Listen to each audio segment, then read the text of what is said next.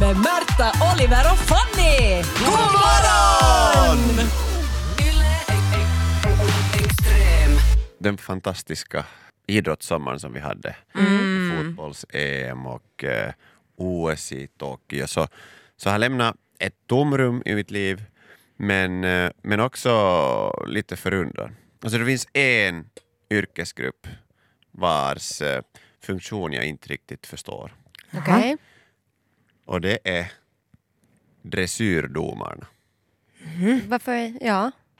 Hur blir man en dressyrdomare? Alltså hur ser den karriärstigen ut? Hur blir du vilken domare som helst? Men, men det här är på något sätt så specifikt, en så nischad gren där du började med alltså att som barn har du, du varit på Dasse och, och där har någon lämnat efter sig en My Little Pony och du tänkte att nu D- Nu Där börjar alla du- hästhistorier. Alltså jag tror inte att det är sådär att man som femåring och såhär att mamma, mamma jag ska bli dressyrdomare. Utan man kanske börjar med dressyr och sen så, Så man lägger man det. av i något skede eller är skit på det och så tänker man att ja men då kanske jag kan döma tävlingar. Så där är det ju med alla domare. Ja, men jag tänker mig att hur började du ens med dressyr? Alltså, så tanken av, av hästar, jag förstår det, det är ett sexigt djur. Jag, jag Ja. förstår om någon liksom då, det hettar till i hovarna när man, när man hör hästen Menar du nu att du kring. tycker att hästar är sexiga eller det är sexigt att hålla på med ridning? Nej, jag, tänker, alltså, jag, förstår, jag har för mig att de som är dressyrdomare, de är inte där för att se den här ryttarens prestation, de är där för att se en dansande häst.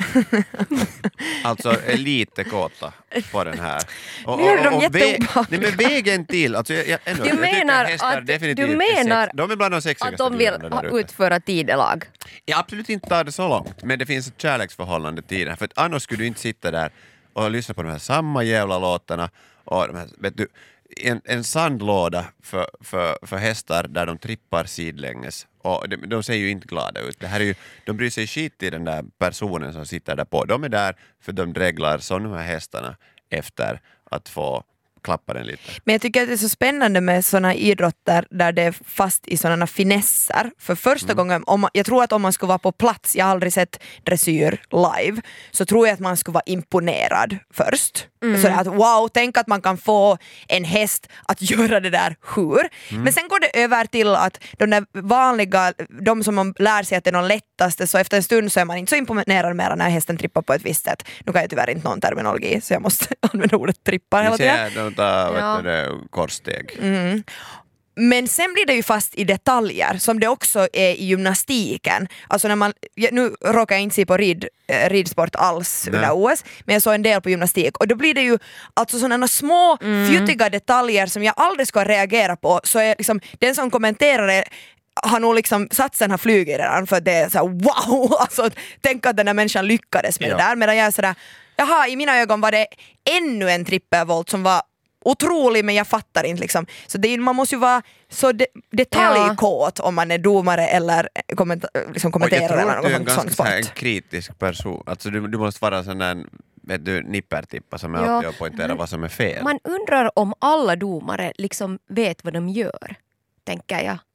Jag menar, det att- finns inte så de- stor tävling om att få vara en dressyrdomare tror jag. är Nej, det, det men det är Det är just säkert det, men det är sådär att man har, i allmänhet har man jättemycket respekt för domare Mm. i den där typen av tävlingar där det är stilpoäng och de kollar Ja. på liksom sträckta vrister. Jag har ju själv tränat gymnastik så Då sitter de då där på sitter den de raden. på, på, som en panel och De har så, sina papper de har, och- Nej men de, alltså det var när, när, jag, när jag tävlade i rytmisk truppgymnastik och vi var typ hur gamla skulle vi ha kunnat vara? 12-åringar, Ja. yngre än det till och med.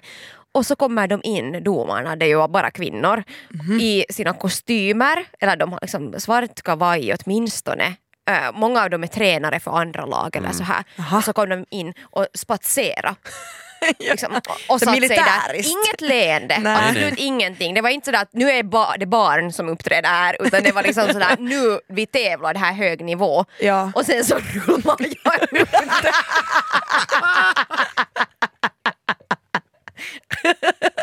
Som en åsna i dressyren. Morgonpodden Det tror jag redan vi har kunnat konstatera att eh, både gymnastik och ridsport har lite det där samma, samma känslan av det. Vare sig det kommer till domare eller de som är med, att det är, ganska, det är kritiskt och det är ganska spänd stämning. Det är inte så mycket leende och det, så det är så allvarligt. på, ja, på liv Ja. och död. Och det, förstås är nog de flesta, om ni nu snackar OS så var de ju flesta grenar, alla är där lite på liv och död, i alla fall för fortsatt karriär. Mm. Men de här, det är sådär att jag, jag är lite rädd för gymnaster och ryttare. Alltså, Ja, de som utövar Både sporten, inte utöva, ja. hela Ja, allt. För hela- Att det, det känns lite som att om jag skulle vara där så skulle jag springa omkring i mina gumpare och bara be om ursäkt för att jag är på Ja. plats. Och det är ju det, det annat på något sätt när du, när du ska bedömas i stilpoäng istället för vet du, mål Visst. eller gjorda vet du, eller Ja. skytten och Och liknande. Det, det- finns så det Och finns svart fast på vitt de inte hänt. säger det så går mycket enligt bara utstrålning och utseende. Ja, och, och där kommer vi igen in på de här som är kåta på hingstar. Alltså det, det, de, Du vill om den dit. ena utstrålar, eh, den ger en bra blick. Jag tittade, Ja, en, en hästen häst då? som ja, ger en Häst- liten vink. Och, ja. Men tänk så tungt att vara domare för dressyr och vara liksom fullt kåt i liksom några veckor när OS det håller är långt på. OS, därför säger jag att vi ska slopa hepporna från, från OS. Just bara därför. Nej men det är för att skydda dem från de här är dressyrdomarna. Men de borde väl kanske bedöma den som sitter på hästen. Alltså, det är ju ett det man gör, att hur som bra vet, det där bla, samarbetet men- är. Jo, jo, men liksom att ha ryttaren gjort allt för att allt rätt. Och hästen vet ju inte vad den bedöms för. Den, Nej. Den vet att den, någon har gjort, vet du, fixa en kiva frisyr på dens mane och, och sen Ja. ska man bli piskad tills, tills man gör Men saker piska får man inte. Det får man väl? Lite får Piskar man man väl, väl, ge. hästar? Ja, om man är tysk femkampare Man så, kan så piskar till man. dem lite. Mm. Men det blev ju en jävla hallå kring Mm. den här tyska femkamparen som, som Märta just nämnde. Eh, som, som, han fick en häst som inte riktigt lydde och inte kunde hoppa hinder och sen blev det ordentligt med dask. Men det är nog också att man får en ny häst bara minuter före man ska in på plan med den och hoppa Mm. hinder som jag, Låter livsfarligt. man själv inte liksom högre än man själv Och det här kallas liksom modern femkamp. Jag hade för, Ja. liksom kommit på några alternativ istället för det här hästryttet som skulle på riktigt känna, liksom kännas eh, modernt. Okej? Okej. Så de här samma atleterna som ska, de är där och fäktas, de simmar, de skjuter. Men om vi skiter i, i hepporna så skulle man ju kanske kunna åka e-skoter i fyllan. Det känns ganska modernt. Ja, det känns Och modernt. då är det mera deras liv som är i fara, inte här hästarnas. Det beror på Ja. var de ska åka men eh, Mm. det låter På som bana kanske. någonting som skulle vara roligt att se på. Ja. Sen förstås, käpphästen är ju ett, ett, ett Det är ganska ju- naturligt alternativ. Och där. dessutom ganska finskt. Mm. Och tänk också om du kommer in, eh, det här skulle man bra kunna slänga det också in till dressyrsidan, alltså hur mycket mer det öppnar upp till dans med den här käpphästen. Jag menar du kan ju du, en headstand Ja. med, en, med en häst mellan benen, men inte, eller en käpphäst mellan benen, inte riktigt. Lär du den att Men göra jag tänker- headspin så är det ganska Jag tänker lite på det här med det här djur, hästen, kan man inte byta ut det mot något annat djur då? Har inte de jobbat tillräckligt? Ja, det är sant. För att äh, Hamster. Eh, Jag tänker att ännu svårare djur, om det är så att du ska träffa dig just före du, du känner inte den här hästen. Ja. Så man skulle ta ett annat djur som man ska försöka tämja. en björn. Ja, Tämja en björn. Och jag tänker på det här scenen ur Harry Potter, vet ni med den här ena hästflaxarfågeln. Alltså den här som har vingar. Hippogriffen. Just det. Mm. Ja, när de måste liksom buga för varandra och sådär och få den där tilliten. Jag går, Ja. såg igår på en serie där det var en tjej som gick omkring ut och gå med sin gris. Ja. Skulle vi kunna få grisar in på OS? Helt säkert. Man ska Helt- få en, ja. Det är så här modernt, du ska få slicat en baconskiva och den stekt och serverad till domaren. Och den som först är färdig där så har tagit hem priset. Ja, det här var för alla djurens rättigheter. Men Fanny, jag tycker att ditt bidrag till eh, den moderna femkampen, alltså att slopa hästen, den har gjort sitt Ja. och, och kanske införa några andra djur som ska tämjas och sen få, få en, liksom man ska kunna Varför ska få vi den bara att plåga ett dig. djur när vi kan plåga flera? Eller hur? Ja. Lite Fråga dem lite i tur och ordning. i det hela. Nu får du vänta på din tur.